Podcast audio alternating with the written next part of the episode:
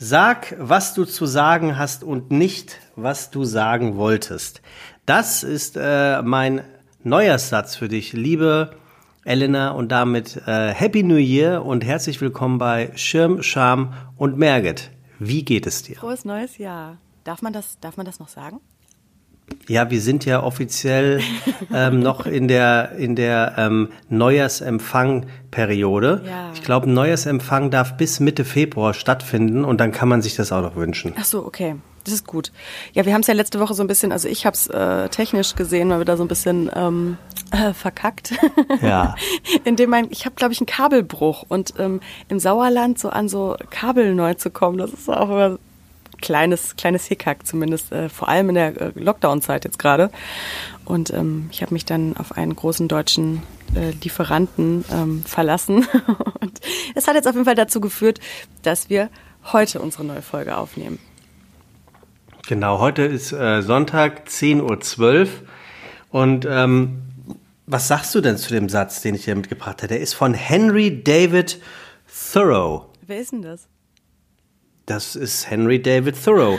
Ich dachte auch, ich habe das extra ähm, in der in der Google äh, Translate Geschichte eingegeben, um mir die Aussprache anzuhören, weil es hätte ja auch sein können, dass es Henri David Thoreau ist, mhm. äh, aber es ist tatsächlich Henry David Thoreau. Ja, weil du das so Und äh, der sagt. Ja, bitte. Ja, und der sagt eben das, äh, was, was ich dir gerade äh, aufs Ohr gedrückt habe. Ich habe gedacht, weil du das so, so, ähm, du hast ja quasi so einen roten Teppich ausgerollt, um den Namen auszusprechen. Und ich habe gedacht, okay, oh, muss ich den jetzt kennen? Ähm. Ach so, das ist ein Schrift, also äh, in, in Wahrheit, äh, in Wahrheit, im Zweifel ist es ein Schriftsteller oder ein Philosoph. Ich, ich weiß es nicht. Hatten wir schon mal über das Berufsbild Philosoph gesprochen? Nee, haben wir noch nicht. Finde ich aber spannend. Ich, ich hatte, ich, guck mal, ich, wenn man von einem Philosophen hört, mhm. das hat man Philosoph aus Griechenland äh, im 17. Jahrhundert gesagt oder was weiß ich, dann hat das ja immer ein Gewicht irgendwie, ne? Ja. Und ich denke mir, wenn ich heute auf einer Party bin äh, und ähm, in der Küche stehe oder äh, am Esstisch sitze und dann sagt irgendeiner, das ist übrigens äh, Raúl aus Spanien, der ist Philosoph, da würde ich innerlich so loslachen. Äh, ähm, also worauf ich hinaus will, ich finde, das Berufsbild des Philosophen ist so aus der Zeit gefallen. Ja. Dabei gibt's ja heute noch Philosoph, aber wenn mir jemand sagen würde, ich bin Philosoph, es tut mir so leid, ich würde den innerlich so, ich würde, ich würde prusten vor Lachen und sagen, na klar, du bist Philosoph. Ja, Natürlich. Ich, ich frage mich das halt, äh, sind wir das nicht alle? Sind wir nicht alle Philosophen? Was? Also du bist ein Philosoph, ich bist ein, bin, bin ein Philosoph. Das, was ja, aber das kann man ja studieren machen, und ja, so. Das, deswegen finde ich das so ulkig, weil das, was wir hier gerade machen, ist teilweise auch ähm, bestimmt, außer diese Fragen, die wir direkt beantworten, ist doch auch eine Stunde philosophieren. Ich habe mit meiner Mutter eben am so. Frühstückstisch auch philosophiert, indem ich ähm, Gedanken ja. teile, sie sagt was dazu, man guckt irgendwie, man schweift halt rum. Das ist für mich so Philosophie. Ja, okay, das, das, das mag ja sein. Ja. Aber verstehst du meinen Punkt? Ja, ich verstehe das. Und geht's dir nicht auch so?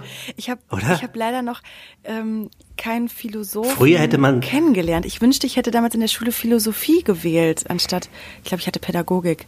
Ähm, weil mich das mal interessiert ja, aber ich stell mir so, so, so lernt ich stelle mir so vor, wenn das halt damals früher vor hunderten von Jahren gewesen wäre und dann hätte die eine Hofdame zur anderen gesagt, übrigens, ähm, Philosoph so und so kommt auch, dann hätte das, glaube ich, ein totales Gewicht gehabt. Aber heute irgendwie so, dann sitzt du da an einem Abendessentisch zu einem Dinner und dann sagt irgendeiner, das ist der Philosoph so und so. Ich weiß nicht. Irgendwie, irgendwie schade. Ja, und ich, es schafft ja auch direkt, finde ich, so eine der, der ist was Besseres. Ich finde, das Philosoph ist, ist immer so, der ist was, ist was ganz Erhabenes, was ganz Exquisites. Dabei kann jeder Mensch philosophieren. Ja, ich, ähm, ja. gute Frage, also gut, guter, gutes und Thema. Und wir brauchen, wir brauchen keine, wir brauchen keine Feder und Tinte dafür. Nee. Du kannst dich hinsetzen, um, du kannst dir aus deinem Drucker kannst du dir ein weißes Papier nehmen und sobald du ein weißes Papier und einen Zettel hast ich nicht. ohne nachzudenken losschreibst, philosophierst ich hab, du vielleicht schon. Ich habe keinen Drucker, da können wir gleich weiter philosophieren. Meine These ist, im Privathaushalt ein Drucker, der, der, macht alles kaputt visuell, ein Drucker. Ja. Es sei denn, du hast ein wirklich geiles Arbeitszimmer. Aber selbst da, ein Drucker ist immer scheiße. Und wenn du dann so einen kleinen Drucker hast, den du aus der Schublade rausholst, auf den Tisch stellst und anschließt per USB, dann ist das schon wieder nerdig irgendwie. Drucker, finde ich, hat in einem Privathaushalt irgendwie nichts ähm, verloren, obwohl es mir ganz oft fehlt. Ja. Aber den will ich nicht. Drucker ist, ich habe Nachbarn, die haben den Drucker auf dem Flur stehen. Ja, das ist cool. Ach so. Die haben den draußen im Flur. Und ist der, ist der per, ist der, ist der per, per, per Bluetooth oder ähm, nutzbar? Dann kannst du den ja nutzen. Das nee, ist doch der geil. Sieht nicht aus, als hätte der Bluetooth. Aber das sieht, die haben halt, glaube ich, äh, äh, auch eine recht kleine Wohnung und ja, ich da stehen halt so verstehen. viele Sachen auf dem Flur draußen. Ähm, Aber und da wie steht halt der Drucker eigentlich. Mein, ich habe einen Drucker. Ähm, ich weiß oft nicht wofür, weil jedes Mal, wenn ich dann überlege, diesen Drucker zu benutzen, funktioniert irgendwas nicht. Dann ist irgendeine Druckerpatrone nicht voll oder er schafft irgendwas nicht zu verbinden. Ich habe einen Copyshop fünf Minuten Fußweg von mir und da gehe ich hin und deswegen weiß ich eigentlich nicht, warum ich diesen Drucker überhaupt noch habe. Ja, aber lustigerweise, also ähm, geht's mir ähnlich. Ich gehe halt in Copyshop, aber trotzdem überlege ich, bevor ich in Copyshop gehe, wen kenne ich hier in der, in der unmittelbaren Nachbarschaft, der einen Drucker hat, weil ich für Copyshop wirklich, das ist, es, man hat ja so ein paar Dinge in seinem Leben, für die ist man zu geizig und da spielt gar nicht der Preis die entscheidende Rolle, sondern so diese Wertschätzung. Und bei Copyshops muss ich ganz ehrlich sagen, kann ich diese Transferleistung ihm per E-Mail schicken oder per USB-Stick und auf schwarz-weiß doppelseitig ausdrucken und dafür irgendwie 60 Cent. Das kann ich nicht verstehen. Da bin ich ganz oft zu geizig und da fange ich auch manchmal Diskussionen an. Und das geht mir beim Copyshop jedes Mal so. Ich weiß nicht wieso. Mich nervt das vor allem auch immer. Total. Mich nervt das, dieses, ähm, wenn ich, wenn ich habe das Gefühl, es ist ein Halsabschneider. Mich, mich nervt vor allem diese, diese Tätigkeit, dass ich was ausdrucken muss und das unterschreiben und ausfüllen muss und wieder eigentlich wieder einscannen, wobei mittlerweile das ja auch mit dem Telefon sehr Wie unterschreiben und ausfüllen? Ja, ich kriege öfter mal so Sachen, die ich unterschreiben und ausfüllen Ach so, ich dachte, du müsstest im Copyshop was Nein, unterschreiben nein, und nein. ausfüllen. Deswegen fahre ich dann zum Copyshop, weil ich da, weiß nicht, Ja. eine, eine Auskunft für einen, für einen Vermieter oder ähm, Mhm. von der Arbeit, was gerade jetzt so zu Corona-Zeiten, wir haben jetzt dieses Thema mit Passierschein. Da habe ich jetzt eine E-Mail bekommen, wo wir, halt- wir kriegen halt alle Passierscheine ausgestellt, wenn, wenn das mit diesem Bewegungsradius ja ähm, noch aktueller wird. Und das muss ich jetzt ausdrucken. Das ist eine Seite, wo oben eigentlich nur ähm, äh, was, was irgendwie eingefüllt, eingeführt werden muss wie ähm, Adresse. Ja, das Simpelste. Und da habe ich gedacht, warum muss ich das denn jetzt ausdrucken und ein und ausfüllen? So. Ja, genau. Vielleicht kann man sich nämlich darauf einigen, dass der Drucker, ähnlich wie der Philosoph, mittlerweile völlig aus der Zeit gefallen ist. Also zumindest für das, über das du gerade redest. Weil mir kann, ich hatte jetzt hier Fahrgastformular Deutsche Bahn, weil eine Bahn ist ausgefallen und da kenne ich ja nichts, da fülle ich das ja aus und lass mir die 25 Prozent äh, zurücküberweisen. Das ist auch etwas, was ich nicht verstehe. Du musst zum Kundenzentrum gehen, die diesen Wisch holen. Okay, das ist schon nervig, aber dann ist das halt so. Du kannst den aber nicht vor Ort ausfüllen, weil das dauert zu lange. Kann ich irgendwo auch noch verstehen. Was ich aber nicht verstehe, ist, dass man die, die Fahrkarte, wenn man sie nicht äh, vorher im Ticketschalter gekauft hat, was ja wirklich keiner aus unserer Generation macht, du machst das ja per E-Mail, äh, per, per Internet oder per Smartphone, ne? Ja. musst du die ähm, Fahrt dann ausdrucken. Also die, du kannst kein Screenshot irgendwie machen und dem per E-Mail senden, sondern du musst das ausdrucken und dann diesem, ähm, ähm, diesem, diesem Formular, diesem ähm, Fahrdienstbeschwerdeformular, wie das heißt, musst du das beifügen. Und das ist auch so eine Sache, wo ich denke, ey, wenn man mal überlegt, wenn man, wie oft die Bahn ja dann doch zu spät kommt und wie oft das Beschwerden wohl geben wird, was das für ein Papier Aufwand verschwenderischer ist, Akt ist. Ja. Ja, vom, vom, vom Aufwand mal ganz zu schweigen.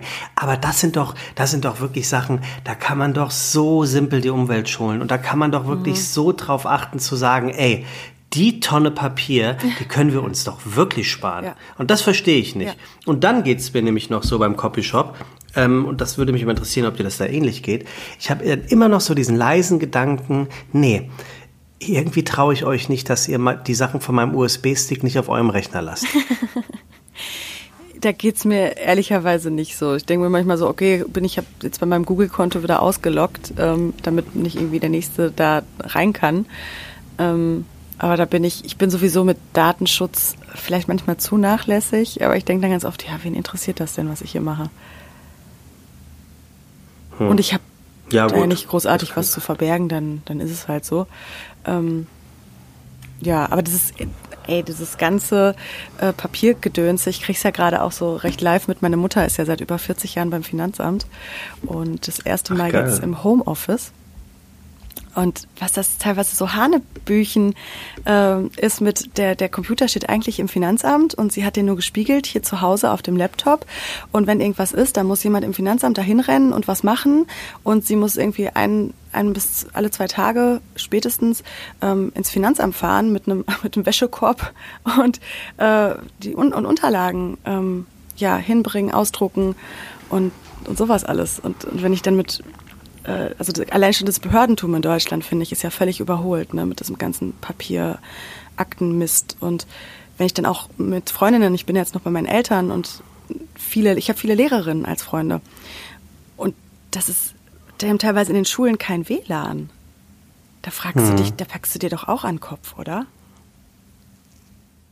Ja, das, also das sind, das sind tatsächlich ähm, abendfüllende oder wochenfüllende Themen, wo ich dir, wo ich dir völlig recht gebe. Ich habe mich auch schon so oft gefragt, warum über die Bundesregierung nicht einfach ein Judgment Day festgelegt wird. Sagen wir mal, ab dem 1.1.2025 gilt deutschlandweit das und das für Schulen. Also keine Zettelwirtschaft mehr. WLAN muss vorhanden sein genügend Rechner, ähm, ähm, Einführungskurse für, für, für Lehrkörper, die meinetwegen ähm, älteren Jahrgangs sind. Also dass du den ganzen Scheiß fünf Jahre Vorlaufzeit gibt und dann muss der Käse aber auch gegessen sein. Also ich, ich, ich, ich verstehe es nämlich auch nicht. Ich gebe dir da vollkommen recht. Ich kann aber auch jeden Lehrer verstehen, der älteren Jahrgangs ist, der irgendwie sagt, ich habe das immer so gemacht und ich möchte mich, dass man denen auch die Möglichkeit gibt, sich da anzupassen, beziehungsweise sich dann mehr oder weniger aus der Verantwortung zu stehlen, weil sie in die Frührente oder in die Rente gehen. Aber ich, da gebe ich dir völlig recht, das verstehe ich überhaupt nicht nicht. Und das ist, meine These ist sowieso, dass, dass Deutschland sich durchmogelt, was Technologie angeht, alles im, im, im, im Bereich Internet und Kommunikation. Das, das ist für mich nicht zu begreifen, dass äh, eins der reichsten Länder auf dieser Welt und ein erste Weltland par excellence auf diesen Ebenen so gnadenlos verkackt. Also ich will jetzt die Büchse gar nicht öffnen, aber es Stichwort Homeschooling. Ja. Das ist ja, das ist ja, das ist ja, um in dem Bild zu bleiben, eine glatte Sechs. Und da kann mir auch keiner sagen, wir waren überrascht. Darum geht's überhaupt nicht. Es geht darum, dass die Schulen nicht vorbereitet sind. Es gibt immer noch Schulen, äh, hat mir jetzt mein Neffe erzählt, ähm, da gibt es nur Kaltwasser auf der Schülertoilette. Hä?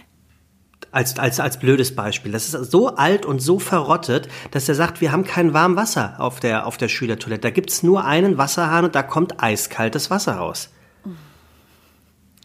Und das sind, also für mich sind das Sachen, die kann ich, die kann ich überhaupt nicht nachvollziehen, ähm, wie, wie, wie, wie auf solchen Ebenen so kurz gedacht werden kann. Verstehe ich nicht. Ich auch nicht. Ich auch nicht.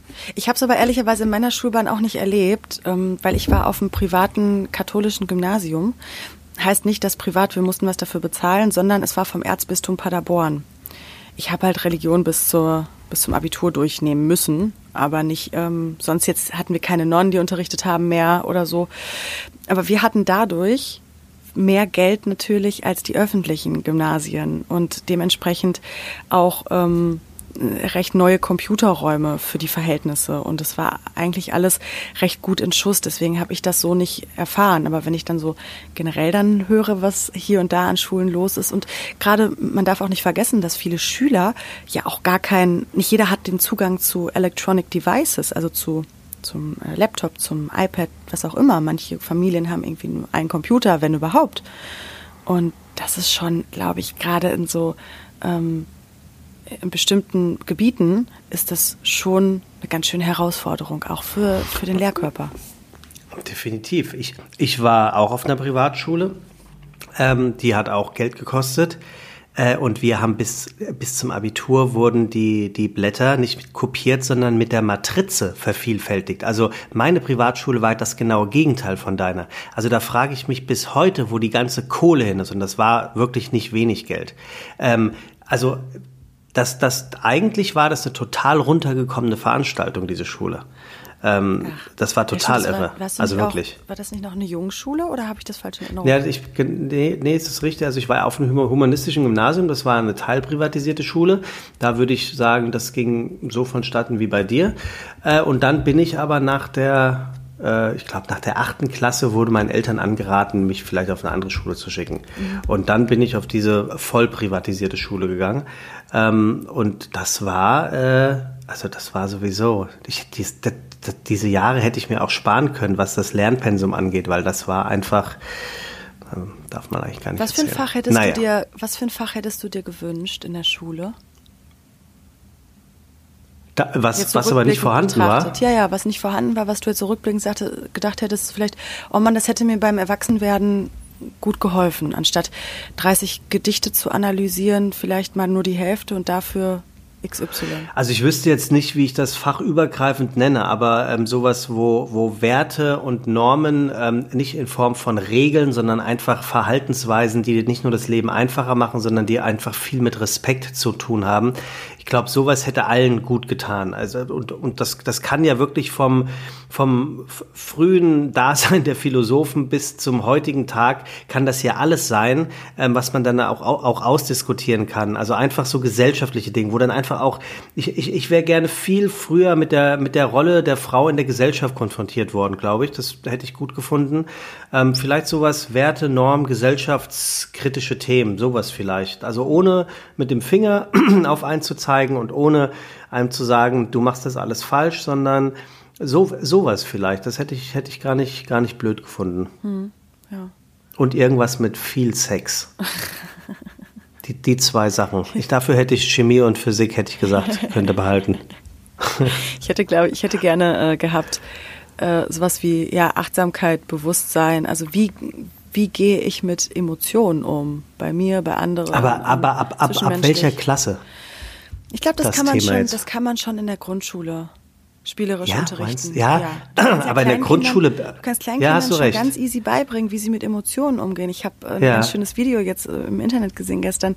Da war, es ging ja um ein kleines frustriertes Mädchen und dann ist die, war, es gibt ja Kinder, die sich dann völlig in diese, in die Wut, in diese Wut kurz reinsteigern.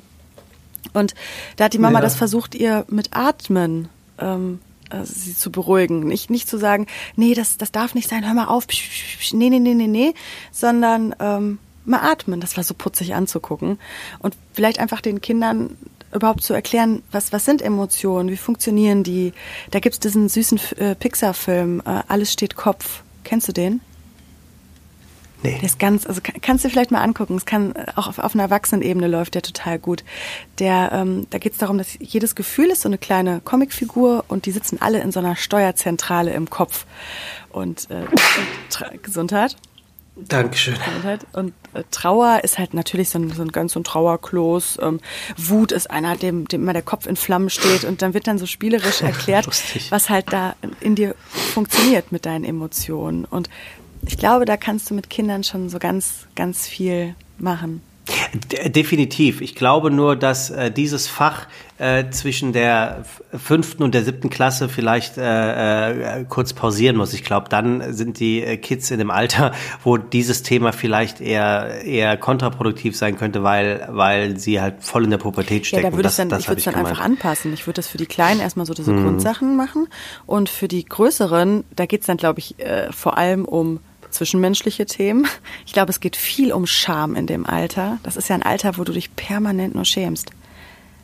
Wo du überhaupt auch selber manchmal gefangen in deinem Körper bist und überhaupt nicht, und du weißt ja noch, oh Gott, Sexualkunde, das war ja halt super peinlich äh, auf dieses Thema. Also ich glaube, wenn man da anders dran geht, ähm, hat man schon großes Potenzial würde ich vermuten, ich, ich sage das natürlich auch aus einer Nicht-Lehrer-Sein-Position. Ähm, ein Lehrer wird dir vielleicht auch nochmal sagen, ja, wie soll, wie soll das alles so und so funktionieren, aber ähm, das wäre jetzt so meine Herangehensweise. Ja. Also jedenfalls, Danke, Elena, jedenfalls. sag, was du zu sagen hast und nicht, was du sagen solltest von unserem Henry das war für dich und er ist, ich habe das mal gegoogelt parallel, Schriftsteller und Philosoph aus Massachusetts 1871. Okay. So. Okay. ja, ah, herrlich. Habe ich ja gerade gemacht. Ich habe gerade ja. gesagt, was ich zu sagen habe und nicht, was ich sagen sollte. Sehr gut. Stimmt, stimmt der Spruch. Danke, dass ich jetzt auch weiß, wen ich da so äh, an, mein, an meiner Wand verewigt habe. Ja, die wird immer voller. Jetzt hast du schon 20 klug, mehr oder weniger kluge Sprüche an deiner Wand. Das sieht fast so aus wie so ein RTL, so, so, weiß nicht, Dienstagnachmittag-Format, wo so ganz viele kecke ähm, Anordnungen von Bilderrahmen an Wänden hängen. Es muss, es muss so viele Jahre her sein, dass ich Dienstagnachmittags meinen Fernseher angehabt habe. Wirklich, das muss, also das muss so unsagbar lange her gewesen sein. Ich wüsste es jetzt auch das nicht, aber ich, ich stelle es mir noch so vor, dass da irgendwie sowas läuft wie die Trovatos oder ähm, irgendwelche Ramsch und Reibach. Also diese ganzen. Naja, oder, oder, oder, oder Oliver Geissen und Ilona Christen und Nein, wie sie alle das hießen. Das doch gar nicht mehr. Nee, oder wie sie alle hießen. Ach so. Das, das sag ich ja. ja. Also, Talkshows. Ich bin ja noch mit Arabella. Äh, 14 ja, ja. Uhr kam Arabella, der, die Talkshow. Und äh, Brit lief. Es war ja noch, was die für Einschaltquoten hatten. Aber wir waren da ja schon mal bei. So Werner Schulze, Erdle und äh, Co. Ja, das war ja noch früher. Das war ja um halb zwölf. Ja, ja. 11.30 11 Uhr, ne? Familienduell. Ja, also ich bin ich, ich habe gerne Fernsehen geguckt, wirklich auch, gerne Fernsehen geguckt. Und ich würde auch fast sagen, dass, dass ich da die, die gerade noch so goldenen Zeiten mitbekommen habe, wenn man sich jetzt anguckt. Ich hätte so gern auch ist. mal, äh, ich gucke mir hin und wieder gerne äh, Best of Wetten das ähm, Videos bei YouTube an. Ich hätte so gerne mal bei Wetten das hinter die Kulissen geschaut und gearbeitet. Aber da waren wir auch schon mal mit, ähm, da haben wir über Samuel Koch gesprochen und diese ganze Situation. Aber so, was wer da alles auf der Couch gesessen hat und so, finde ich schon sehr, sehr interessant. In der Tat, in der Tat. Ist auch ein sehr, finde ich, äh, ich habe den jetzt gesehen in der neuen Show von Joko Winterscheid. Ähm, der, der kann schon ein paar Gags noch raushauen, der Gottschalk. Wobei ich immer Wie find, fandst du die Show? Mh, hm, ich fand erstmal das Setting fand ich super. Also so das okay. Studio. Okay, stopp, stopp eine totale, also du, du, du siehst ja einfach, ich finde das ja toll, dass das eine Mischpoke ja. ist mit, mit Produktionsfirma und es sind ja die gleichen Köpfe. Das ist, das Studio war eine, also du siehst natürlich komplett, dass es der Setbauer von Late Night Berlin ja, sein muss. Ja. Und der Setbauer von Late Night Berlin, der jetzt also auch dieses Studio gemacht hat, der war höchstwahrscheinlich damals Praktikant und durfte sich bei Circus Halligalli, äh, bei ne Parad Parad Paradise Neo Dingsterbums austoben und ist dann zu Halligalli mit. Also Quatsch, du siehst, das, das ist doch ganz andere Settings gewesen. Ich war ja auch schon bei Neo Paradise. Nein, vom vom ich rede nicht vom, dass das Setting gleich aussieht, sondern du siehst, dass es die die gleiche die gleiche Bildsprache mit einer Weiterentwicklung natürlich ist. Aber ich bin mir ganz sicher, dass Halligalli äh, Late Night und die jetzige Show, dass das alles aus der, aus der gleichen Firma kommt, bin ich mir okay, ganz sicher. Das Kannst, bring, find das doch mal raus. Mittlerweile, gleichen Firma, ja, das stimmt, weil es ist ja, das meine ich. Das war ja damals MTV, dann, dann ist es zu ähm, Florida TV geworden, beziehungsweise Nee, ich meine, ich meine, ich meine gleiche Firma, die das herstellen, also ja. Bauarbeiterfirmen. Ach so, Bauarbeiterfirmen, okay.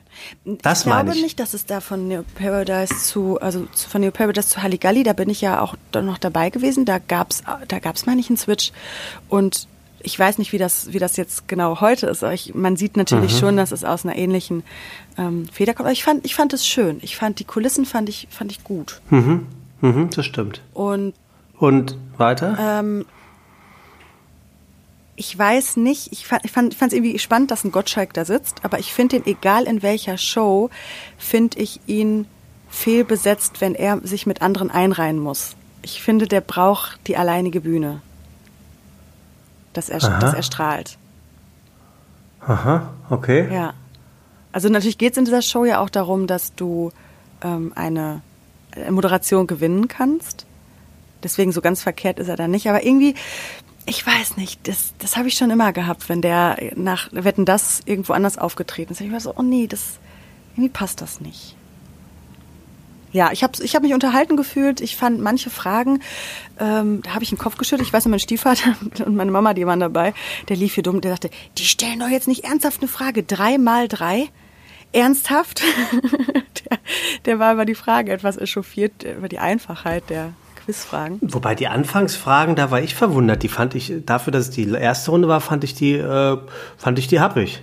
Also, die habe ich nicht mitbekommen, das, ich habe das später äh, zugeschaltet. Ne? Ich fand es hinterher dann so ein bisschen ähm, lame von den, von den Fragen her. Aber grundsätzlich Potenzial. Ja, die, die zweite Folge ist ja mit den gleichen Protagonisten, also bis auf die, bis auf die vermeintlich Unbekannte. Das finde ich ein bisschen schade. Das, also das verstehe ich auch nicht, warum dann wieder Gottschalk, ähm, Barek und Palina da sitzen. Das, also den Elias Mbarek zum Beispiel, den fand ich sehr erfrischend, weil der, weil der keinen Hehl daraus gemacht hat, dass er auch, auch helle Flecken auf der Wissenslandkarte zu haben scheint. Das fand ich irgendwie nett. Und, und, und zum Beispiel auch die Art und Weise, wie sie dann durch diesen Tunnel des Ausscheidens gegangen sind. Ne? Das ist ja auch, und auch, ja, aber es ist auch, auch die Weiterführung von, von Halligalli. So, das meinte ich damit ja, zum Beispiel. Erinnerst du dich? Das ist schon, ja. Wenn dann der Gast mal raus ist und eine raucht und also das meine ich damit. Und dann merkst du natürlich, und das ist ja auch toll, das ist ja auch toll, dann merkst du einfach, vielleicht, ich weiß jetzt nicht, ob das der, dieser Thomas Schmidt ist, der da das, der Creative Head ist als Produzent, ähm, der dann diese Weiterentwicklung schafft. Und da muss ich sagen, dass das finde ich auf der einen Seite total geil zu beobachten, dass man da jetzt diese Jungs hat, sagen wir jetzt mal Jogo Klaas und Thomas Schmidt plus X, die einfach seit Jahren zusammenarbeiten und einfach sich weiterentwickeln das, und das, weiterentwickeln. Da, muss ich kurz reinspringen, weil äh, die EP ist eine Frau. Die okay, ist eine, ist eine ja gut, das ist die mit den Rasterlocken, ne? Nee, aber das kommt Auch ausnahmsweise, aber, das will ich mal kurz, das ist nämlich in Frauenhand, die EP. Die EP. Ja, aber also dieser Thomas Schmidt hat mit der Show gar nichts zu tun. Das weiß ich nicht. Das könnte ich mir aber nicht vorstellen. Das ist. Gut, egal.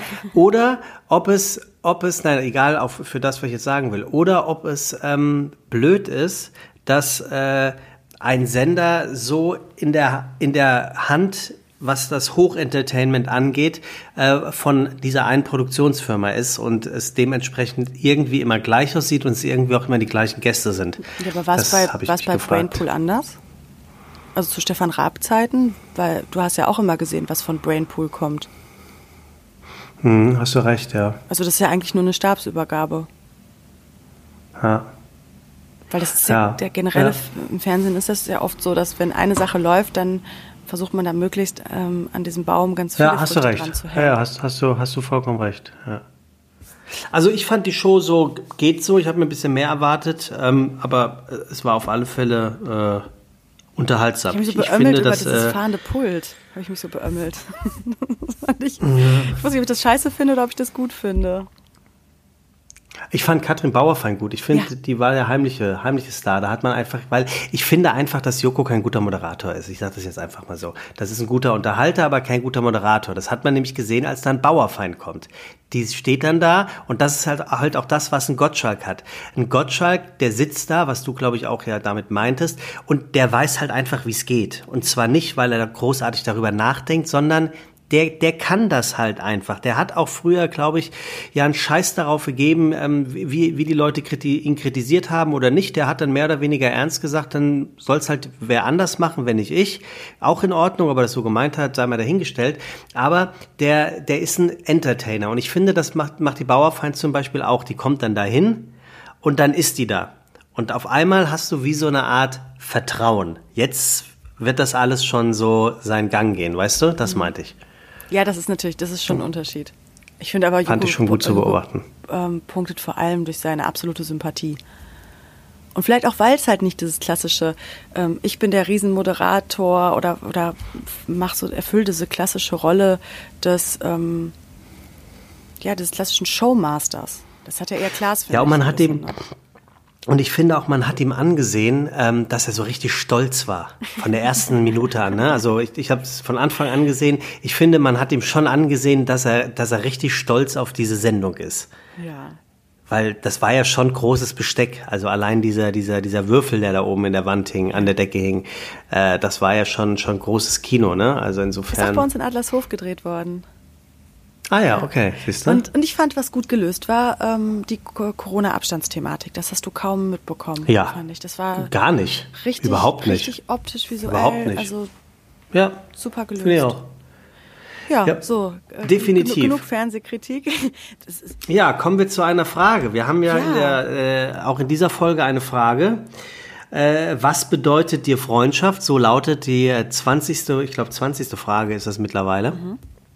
Und äh, deswegen frage ich dich jetzt einfach mal als erste Frage in diesem Jahr, Elena Schirm.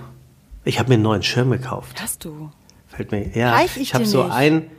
Nee, ja, genau, sehr gut. Ist, ich habe so. Also der war, der war, der war nicht schlecht. Glaub, Podcast, der war wirklich äh, gut. Wir können das lassen, weil das funktioniert für mich nicht. Ja, ich, ich rede jetzt auch nicht weiter. Ich wollte sagen, viel, der Schirm viel, war einfach viel hinüber. Hier, viel Schirmerei. Der Schirm war einfach hinüber. ähm, so, äh, Freundschaft. Was bedeutet dir Freundschaft, Elena? Sehr viel. Sehr, sehr, sehr, sehr viel. Ist mir jetzt nochmal bewusst geworden, ähm, ich bin ja jetzt, also ich weiß nicht, wann ich zuletzt so lange ähm, im Sauerland hier gewesen bin. Ich bin jetzt seit dem 23.12. bin ich hier und habe hier das Glück, ähm, unglaublich tolle, liebe Menschen noch aus meiner Schulzeit meine Freundin nennen zu dürfen. Und das ist, ähm, ich war jetzt immer mal wieder so selektiert spazieren mit Freunden. Ist ja, man muss ja auch irgendwie gucken, wie man sich dann so gestaltet ähm, unter den ganzen neuen Bedingungen. Und ich war jedes Mal so dankbar zu merken, dass man nicht fremdelt, dass man nicht erstmal diese Frage stellen muss, und was, was machst du jetzt gerade so? Oder ähm, was ist bei dir so passiert? Wir, wir schaffen es komischerweise seit, ich meine, ich bin jetzt 32, seit teilweise seit über 20 Jahren, teilweise 21, 22 Jahre, ähm, Freundschaften zu führen, in denen man sich nicht riesig, riesig groß updaten muss, weil man kennt sich, man funktioniert natürlich miteinander. Ja, ihr guckt eure Instagram-Stories eine das Woche ist vorher. Natürlich auch, ist natürlich auch zuträglich, dass man sich über soziale Net Netzwerke irgendwo hat, aber ähm, es ist kein, ich muss erst wieder was aufwärmen, was abgekühlt ist. Das ist so eine konstant sendende Leitung. Und es hat mich auch jetzt nach dem ähm, wir hatten ja das Voice-Finale, da haben wir schon gesprochen, ja, da hatten wir schon Podcast. Das hat mich jetzt erstmal so ein bisschen unbefriedigt zurückgelassen, weil es so keine Aftershow-Party und alles gab.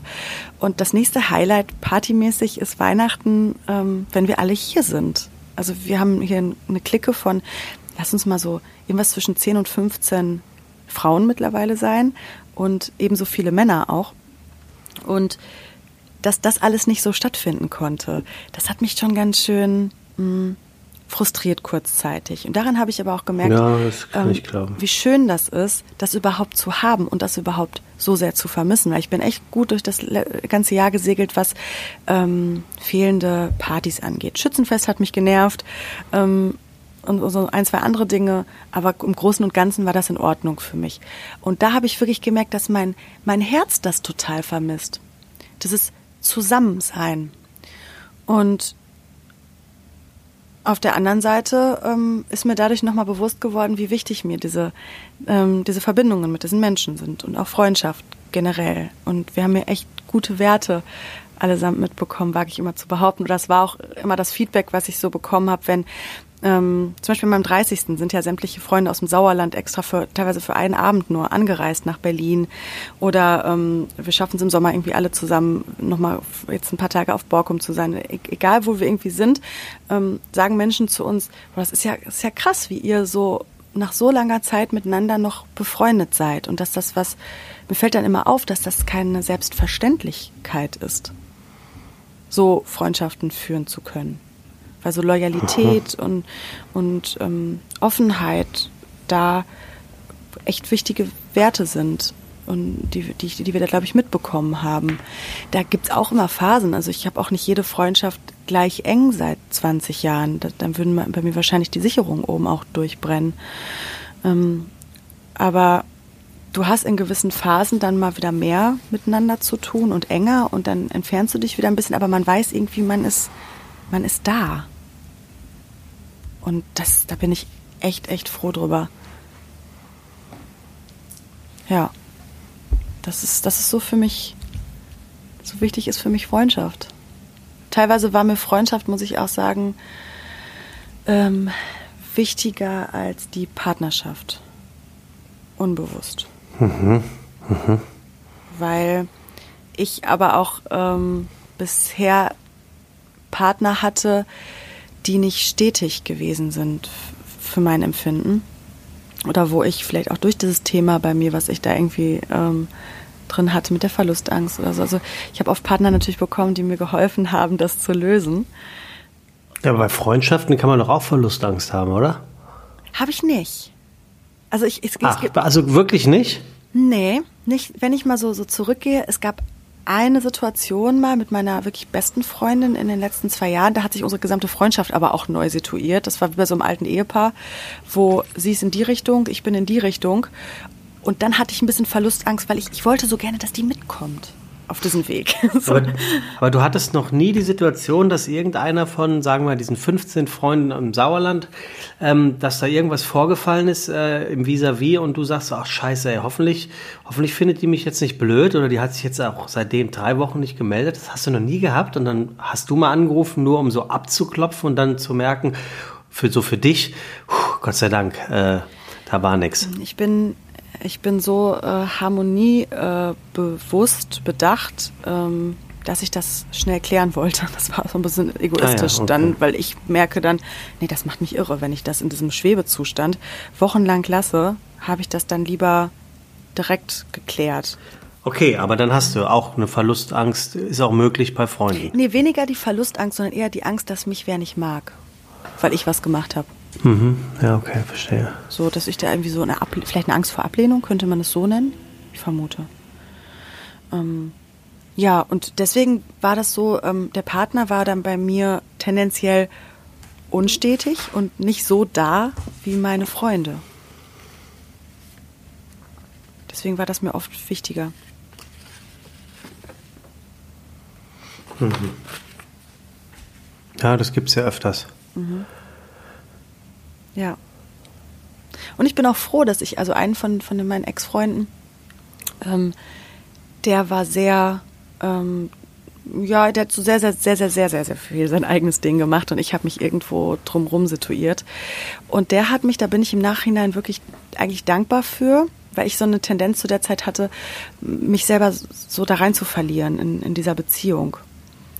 Und dann ihn schon vorgezogen hätte, weil das waren immer sowieso Brotkrumen, die ich hingeworfen bekommen habe. So, ah ja, jetzt, jetzt hätte er Zeit. Okay, dann, dann, dann bin ich auch sofort da. Also es hat sich da viel mehr um, um äh, diesen Partner gedreht.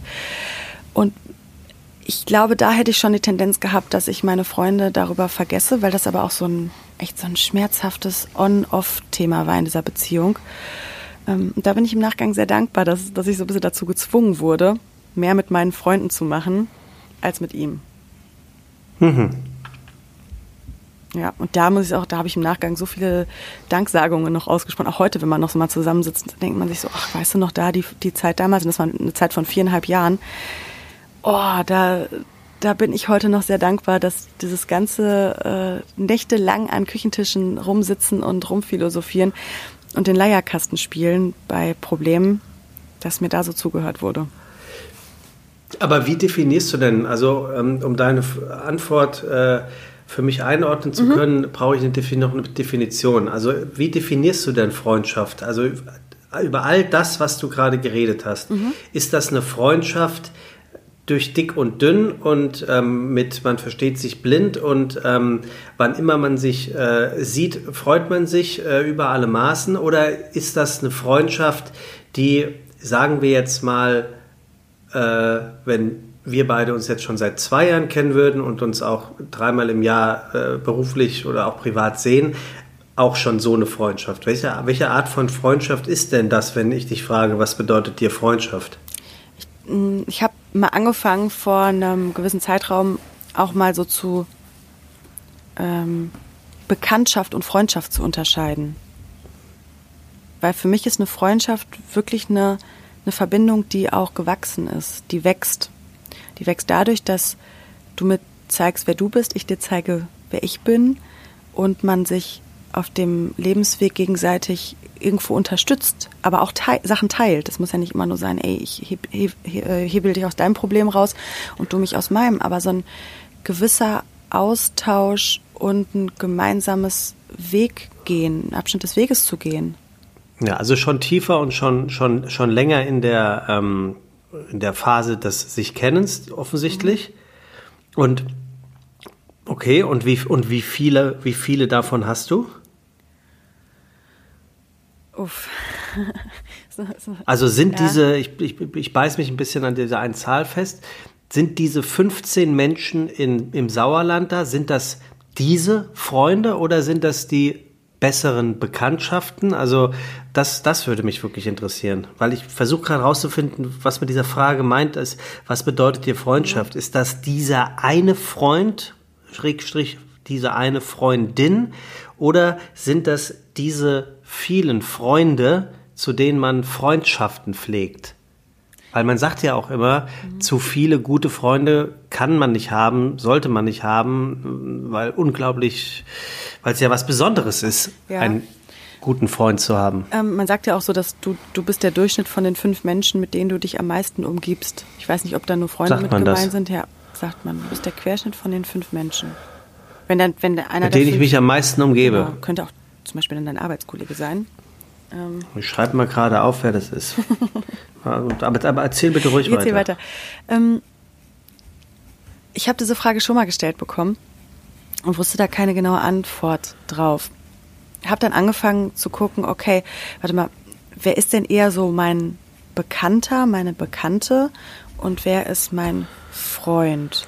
Ich glaube, bei den gesamten alten Freundschaften hier würde ich das Wort Freundschaft, da würde ich keinen Bekannt nennen. Weil dafür ist dieses, das Fundament, was wir alle zusammen haben und gerade wenn du so eine gemeinsame Schulzeit miteinander durchgehst, es kann sein, dass man nicht mehr so viel teilt wie sonst, aber ich glaube so der, der Grundstempel der Freundschaft ist drunter gelegt. Dann habe ich aber auch. Aber, aber, sind das alles solche, wo du, wo du aufstehst und von Berlin dahin fährst, wenn die dich nachts anrufen? Wenn Jeder mich, einzelne Wenn mich jemand von denen. von denen nachts anrufen würde und mich brauchen würde, dann mhm. würde ich, ich war, ich glaube nicht bei 15. Ich glaube, wir sind nicht bei 15. Es, es käme wahrscheinlich noch auf die Situation an. Aber ich würde bei jedem nachts ans Telefon gehen und jedem Raum geben, um mit dem zu sprechen. Und da gäbe es aber auch Leute, denen würdest du nicht diesen Raum geben. Doch oder schon, aber ich würd, wüsste nicht, ob ich mich bei wirklich bei jedem ins Auto setzen würde für fünf aha, Stunden, aha. wenn ich jetzt mit dem Schlafanzug aufstehe. Aber da gibt es Personen, für die würdest du das tun? Da gibt es von den 15 schon eine Menge, wo ich das tun würde, ja. Mhm, okay, aber dann ist das ja schon, schon wirklich, wirklich Freundschaft. Ja. Die kennen mich auch mit all meinen Macken, kennen mich in all meinen Phasen. Ähm, also ich bin natürlich auch jemand, der sein Herz auf der Zunge liegen hat, der sehr nahbar schnell ist, weil ich halt eben, ich wünsche mir das von anderen Personen ja auch ich jetzt, ich leiere jetzt nicht jedem irgendwie eine riesen, meine, meine Lebensgeschichte runter sofort oder man fühlt das ja auch irgendwo, wann es passt und wann nicht. Und ich habe dadurch das Glück, dass sich wahrscheinlich mir gegenüber Menschen sehr schnell öffnen. Ich kreiere da irgendwie so eine Ausstrahlung. Was ja gut ist. Hm. Und dementsprechend habe ich schon recht, recht, die, die Themen, die wir haben, die dengeln schon wenig an der Oberfläche rum, sondern die gehen immer schon schon eine schöne Tiefe. Und ich meine mit Tiefe nicht Schwere. Ich habe jetzt geantwortet wie ein Politiker, ne? Nö. Weil ich finde das wirklich schwer bei dieser Frage mit von den 15 Leuten, wie viele oder von wie viele Leute sind Freunde. Hm. ja, ich habe das ja nur gefragt, ja. um es einordnen zu können. Also ich. Fällt mir ähm, sehr schwer. Ja. dann Zahl festzumachen. Ich bin auf jeden Fall sehr gesegnet, merke ich daran. Was wäre es denn bei dir? Also äh, ich, äh, mir bedeutet Freundschaft nicht, nicht so viel, ähm, wäre der, der, der, der mhm. kurze Satz, aber ähm, breit ausge, äh, aus, ausgedehnt oder breiter ausgedehnt, macht glaube ich auch keinen Sinn, ausgedehnter. Ähm, ich bin so. Also mir würde ein echter Freund für sprichwörtlich diese dick-dünn-Geschichten, für den man alles stehen und liegen lässt, oder auch Freundin, äh, obwohl, ja, Niki, also Niki, Niki ist eigentlich äh, wahrscheinlich mein bester Freund, also äh, als Freundin in, in dem Fall, aber ich würde es als besten Freund bezeichnen.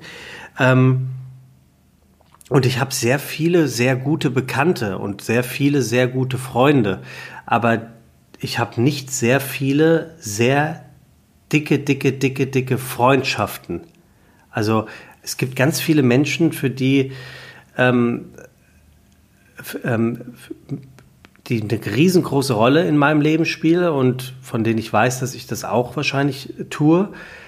Aber das, das da wüsste ich jetzt auch, dass die wahrscheinlich nichts, nicht nachts aufstehen und die fünf Stunden äh, fahren, weil sie einfach vermeintlich Wichtigeres zu tun haben. Also gut, wenn es dann irgendwie um Leben und Tod geht, vielleicht doch.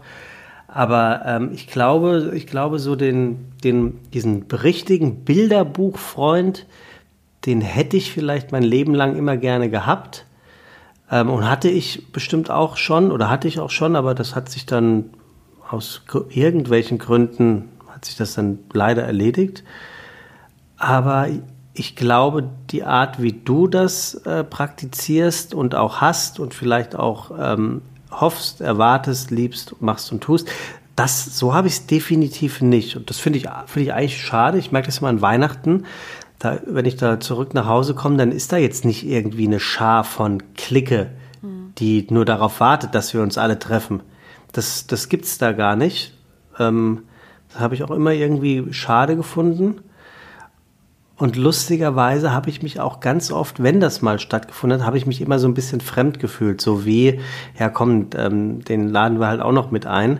Also ich habe mich dann auch immer unwohl gefühlt. Also ich fühle mich auch schnell unwohl in, in Menschengruppen. Also da muss, muss schon viel stimmen bei mir, dass ich mich wohlfühle. Ähm, und das strahlt dann natürlich auch oft eine Distanz aus oder eine, eine Arroganz ja, aus. Merkt man also kann mir kann, kann mir schon gut vorstellen, dass es mit Sicherheit auch äh, früher, ähm, also ist, ich, ich glaube, solche Arten von Freund, Freundeskreisen, wie du sie besprochen hast, die werden ja relativ früh kreiert und geschaffen und die sind dann von Bestand und dauern einfach an, so wie jetzt bei dir. Und ähm, das heißt, ich glaube, heute hätte ich mit meinem Wesen eine größere Chance, äh, einen bestandhaften äh, Freundeskreis äh, aufzubauen, als es vor 10 oder 15 Jahren, als das oder 20 Jahren, als das ähm, ähm, Fundament gelegt wurde, der Fall gewesen ist. Da habe ich, glaube ich, äh, da habe ich bestimmt das ein oder andere äh, verpasst, äh, dort, dort eine, was Dauerhaftes äh, zu integrieren. Deswegen ist Freundschaft bei mir gar nicht so das Riesending. Also ich freue mich natürlich über Menschen, die mich mögen und die mich so viel mögen, dass sie mich gerne und oft sehen und umgekehrt ist das genauso. Aber ich baue mein Leben nicht auf Freundschaften auf. Ich finde, befreundet sein finde ich schöner als, als ähm, Befreundet sein finde ich schön. Befreundet, okay. Ich bin aber auch schon so groß geworden mit diesem ganzen Klicken-Ding. Ne? Also ja, das ist hundertprozentig. Halt ja, ja, das glaube ich mein dir. Mein Vater war im Kegelclub und bei uns war, ähm, wir haben ja noch einen Partykeller mhm. und bei uns waren halt irgendwie war das schon immer ein bisschen anders. Also ich war jetzt nicht so in dieser Dorfgemeinschaft drin, wir sind in einem kleinen Dorf groß geworden, ähm, so 1500 Seelenkaff. Und meine, mein Vater kommt ja aus Münster, meine Mutter war immer schon so ein bisschen anders. Und dann waren hier teilweise noch Partys morgens und die Leute gingen schon in die Kirche. Also da ist bei uns auch immer schon die Post abgegangen, irgendwie im Partykeller. Und so bin ich halt auch groß geworden, dass ich immer schon wusste, meine Eltern haben auch irgendwie diesen Kreis von vielen Menschen um sich. Und das hat sich bei mir dann auch so durchgezogen. In der Teenagerzeit habe ich mit den, äh, wir hatten so eine Clique hier mit den Rollerjungs, äh, auf, haben die ganze Zeit auf dem Schulhof rumgehangen. Ob das jetzt so ähm, effektvoll war, sei mal dahingestellt. Aber ich war schon immer in großen Klicken. Und deswegen arbeite ich wahrscheinlich auch so gerne bei Voice, weil Voice suggeriert mir auch, dass ich so eine große Clique in Berlin habe. Weil wir da alle auch auf einem ähnlichen Bekanntheitslevel sind. Mhm.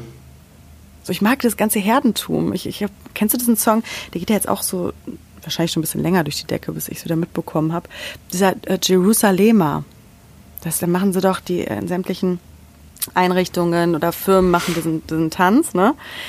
Und ich habe mich gefragt, warum der mich wirklich so berührt. Ich habe sofort angefangen, Tränen in die Augen, in den Augen zu bekommen, als ich den gehört habe. Hat mich sofort ging es ins Herz rein. Und dann habe ich so reflektiert jetzt mal bei einem Waldspaziergang und mir ist aufgefallen, es ist diese Verbundenheit. Ich mag das, das berührt mich bis ins Herz, wenn viele Menschen was zusammen machen. Das ist auch so, so, so, ein Antrieb bei mir. Das war mir so deutlich noch gar nicht bewusst. Das, das rührt mich, das äh, erfreut mich. Deswegen mag ich wahrscheinlich auch so äh, Massen-Get-togethers wie, wie Schützenfest, wie, wie die Wiesen und wie Karneval. Aber auch wenn ganz viele Leute das Gleiche zusammen machen. Verbundenheit. Ja.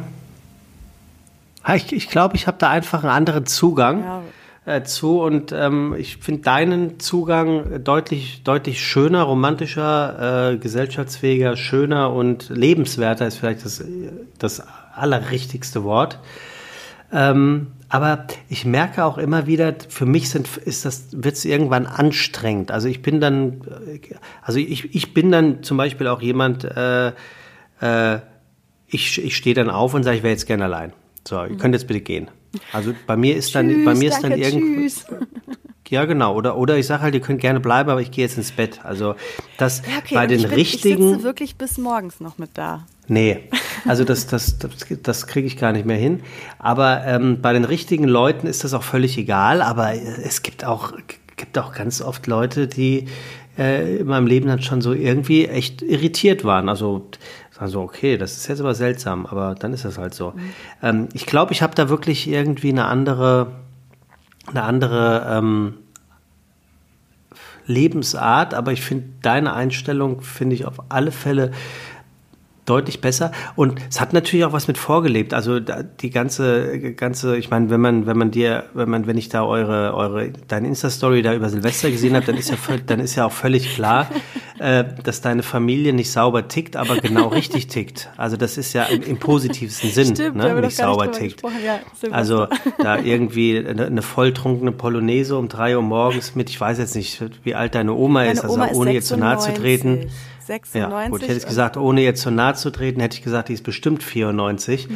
und, ähm, und wird dann da irgendwie noch durch den Schnee in der Polonaise ähm, ähm, nach Hause äh, also eskortiert.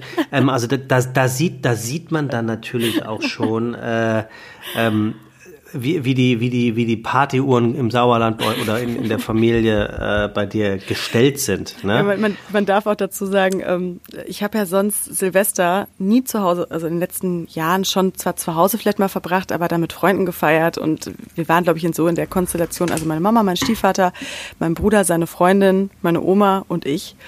Und wir haben erst ganz gediegen gegessen, bis mein Bruder die Idee hatte, dass wir eine Feuerzangenbowle machen. Und ja, von der Feuerzangenbowle bis zum äh, Tisch wegschieben und wir tanzen, ähm, hat es nicht ewig gedauert. Ich glaube, das war, das war noch vor zwölf. Und dann wurde aber alles rausgeholt. Dann wurde der Pur Party Hitmix rausgeholt, Wolfgang Petri. Und dann ging es bei uns da so ein bisschen ab. Mm, und meine Oma, meine Oma trinkt natürlich kein Alkohol mehr. Die saß dann aber und die ist dann so energetisiert und aufgeladen und saß da mit dem Hund auf dem Schoß und hat sich da so dran erfreut, dass sie so meinte, um 3.30 Uhr, ich bin auch gar nicht so richtig müde. Hm. Ja, und das ist so schön gewesen. Ähm, ich glaube, ich war um 4.30 Uhr waren wir dann, dann im Bett und diese Polonaise kam dann so zustande, weil ich irgendwann ähm, äh, darüber philosophiert habe, warum, wie man auf so einen Songtext kommt. Das ist, du sitzt da und denkst dir, ja, hier fliegen gleich die Löcher aus dem Käse. Ja, na klar. Na klar. Vom Blankenese bis nach Wuppertal. Und, hinter Wuppertal. Ja, hinter Wuppertal, genau. Und der, und der Erich packt der Heidi von hinten an die Schulter, ne? Ja. Also da fragst du dich doch auch so, was ist das denn? ja, und dann ähm, kam das Thema Politik. Oder ist es Erwin? Der, er, warte mal, der e Erwin, der Erich und der Erwin. Kannst du mal googeln. Ich würde Erwin sagen, auch, aber es ist bestimmt ist auch in manchen ähm, ähm, Ämtern Region oder in manchen, in manchen Firmenfeiern haben das bestimmt irgendwie irgendwelche ekligen Männer benutzt, um Frauen an die, an die Brüste zu packen. So ja, wir haben immer gesungen. Äh, äh, fast der, ähm, von, hint, von hinten an die Titten haben wir immer gesungen. Ja. Und, so und Erwin fasst der Heidi von hinten an die Titten. Das haben wir immer gesungen. Das ist so richtig asozial. Und wir haben natürlich auch nicht die Löcher aus dem Käse gezogen. Was habt ihr denn dem Aber naja. Was Na, denn bei euch rausgeflogen? Das, das, nee, rausgezogen. Nein, rausgeflogen. Hier fliegen gleich die Löcher Ja, aber wir, wir haben das rausgezogen, umgetextet. Also das war irgendwie anders. Ach so. Aber das, das, das hat ja jeder, ähm, je, je nachdem, wie viel Feuerzangenbowle Intus war, sagen wir mal so. Überleg mal, du bist, du bist äh, ich weiß nicht, ob der, der Mensch, ähm, was wäre das, Gottlieb Wendehals, ne? Äh, Millionär war, davon ja. geworden ist, da äh, zu der Zeit, aber du schreibst einen Songtext mit Hier fliegen gleich die Löcher aus dem Käse. Ja, gut. Naja, aber das ist ja, ich weiß gar nicht, wo der herkam, aber das ist ja, das ist ja eine Mundart. Ne? Also ich glaube, ihr im Sauerland, ihr versteht das deutlich besser als der, der im kühlen Norden sitzende. Ne? Also hier ist es ja auch jedes Mal, äh, ich, ich komme jetzt nicht aus der Ka Fasch Karnevalshochburg, bei uns ähm, heißt es ja Fasching, aber da wird auch schon ordentlich gefeiert. Und hier in, in Hamburg gibt's das ja gar nicht. Ne? Ja. Und, und äh, um das, an das Ganze noch mehr ab absurdum zu führen, als es eh schon ist, gibt es dann also keine Faschingsferien in Hamburg, sondern, Achtung, Skiferien. Und wenn es noch was weniger als Fasching in Hamburg gibt, ja, dann ist es Schnee. Also wir haben, wir haben ja auch gar keine Berge. Also das ist, das ist, das ist sowas von absurd in Hamburg. Und ich habe Fasching geliebt. Wir haben Faschingszoll gemacht. Wir haben uns gerne verkleidet. Meine Eltern haben Partys gegeben. Wir sind auf Karn also Faschingsumzüge am Rosenmontag in Frankfurt, am Faschingsdienstag nach Fischbach. Und dann gab es eine frivole Partys in der, bei einer Familie um die Ecke. ähm, also wirklich, das fehlt mir in Hamburg komplett. Kannst du auf Schlagermove das ist, das, ja gehen. Ja, das ist, aber das ist nichts anderes. Ich finde auch, der, ich, ich glaube, der Schlagermove ist nichts anderes als, ähm, als eine große Fläche erkannt zu haben, verbunden mit der Reeperbahn, die man nutzen mhm. kann, um Gelder zu machen. Ist auch in Ordnung und das können sie auch gerne machen.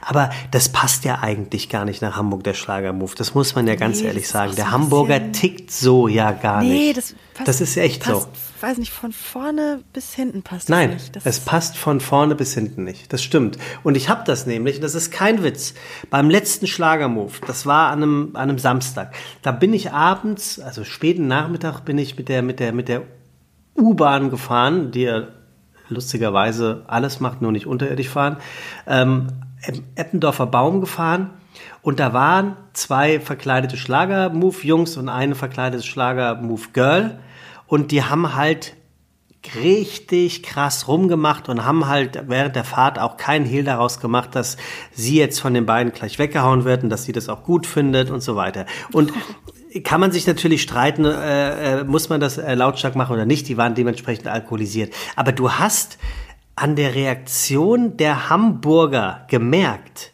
dass die das einfach nicht cool finden.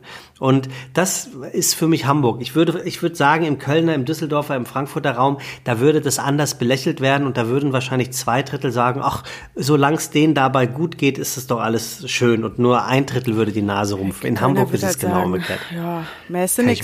Mehr ist nix kütt wird kütt, ne? Was willst du machen? Ja. Aber das, ja, das ist also Karneval. Äh, bin ich auch froh, dass das die, die, letzte Party noch gewesen ist, die ich so mitgenommen habe letztes Jahr. Ähm, war Karneval in Köln. Der hätte, hätte vielleicht nicht stattfinden dürfen, aber naja. Ja, gut, das sei mal, sei mal dahingestellt. Aber dieses ja, Fasching, Karneval. Ich bin auch schon als Kind, war ich Funkenmariechen. Ähm, da, da, wächst du dann halt, ja, wächst du dann halt mit auf. Das def definitiv. Finde ich auch immer wieder schön, wenn die Leute, ich meine in Berlin, wie oft habe ich einen Augenverdreher bekommen, weil für mich so wichtig war, zum Karneval nach Köln zurückzufahren. Manche haben mich angeguckt, als ob ich halt einen Vogel hätte, ne? Aber nun gut. Jedem Tierchen, auch da ist ein Pläsierchen. Ja. So, Madame, ja, wir müssen zum Ende kommen. Wir müssen zum Ende kommen. Pass auf, ich habe dir was mitgebracht. Du hörst es vielleicht schon knistern. Zum Glück hatten wir das noch. Und zwar was denn? ist das von Silvester. ich habe den Glückskeks mitgebracht. Feuerzangenbowle. Nee. Achso, ich dachte, du hättest Feuerzangenbowle abgepackt. Nee, ein Glückskeks. Warte mal. Ich habe äh, es extra zugelassen, weil ich dachte, das ähm, wird, ist am authentischsten. Ne? Und ich mache den einfach mal auf und Schau mal, was da für dich so ähm, hier so zurechtgelegen ist. Warte mal, steht denn hier? Lügen sind die Waffen des Bösen. Äh, das, das ist ein Glückskeks. Glückskeks. Das, das, also das ist definitiv einer, der heute bei Prenzlauer Berg mit am Tisch sitzt und sagt, ich bin Philosoph. Der schreibt dann diese Glückskekse. Ich glaube, darauf können wir uns einigen. Äh, Henry David Thoreau, der wird sich in seinem philosophischen äh, Grab gerade um, einmal umdrehen. Da, danke für nix. Ich könnte auch noch sagen. Was, also. Ja. Wie war das? Lügen sind? Die Waffen des Bösen. Lies are the arms of the evil. Äh, le, Bougie Sono le, le Ami de la. Ich kann es nicht. Und auf, Fran auf Holländisch kann, das will ich dir jetzt auch nicht antun. Also Lügen sind Also auf, auf, auf, auf, auf Englisch hört sich zumindest schon mal äh, dramatischer an. Also da, da, ne, da sind wir wieder beim, beim Thema. Mach's in Englisch und, es, und die Scheiße hört sich auf alle Fälle besser an. Ja. Hit me baby one more time. ähm, aber äh, Lügen sind die Waffen des Bösen. Ja. Leugen sein het Wappen van de Bose. Ja, das hört sich schon wieder an wie eine Büttenrede an Karneval. also ich weiß auch nicht. Ja, sowas, also also ähm, vielen Dank. Deinem, zu deinem Spruch am Anfang, damit wir zumindest gefühlt noch eine Metaebene drin haben, ähm, zu deinem Spruch am Anfang, wo du gesagt hast, ähm, dass man sagen soll, was man wirklich sagen will. Ja, oder, oder ganz einfach, äh, äh, Lügen haben kurze Beine, weil das kann, äh, kann man wirklich, ähm, äh, äh glaube ich, fest sagen, Lügen ist einfach scheiße. Und ich bin auch wirklich froh, dass ich nicht lüge. Ich bin kein Lügner. Ich, äh, ich, ich mache Geschichten, wenn sie der Unterhaltung dienen, dichte ich gerne was dazu. Aber ähm, ich finde Lügen, finde ich richtig, richtig auch. scheiße. Ich bin mit dem Glaubenssatz großgezogen worden, wer einmal lügt, dem glaubt man nicht. Und wenn er auch die Wahrheit spricht. Ja, naja. Auch ein bisschen radikal. Das, äh,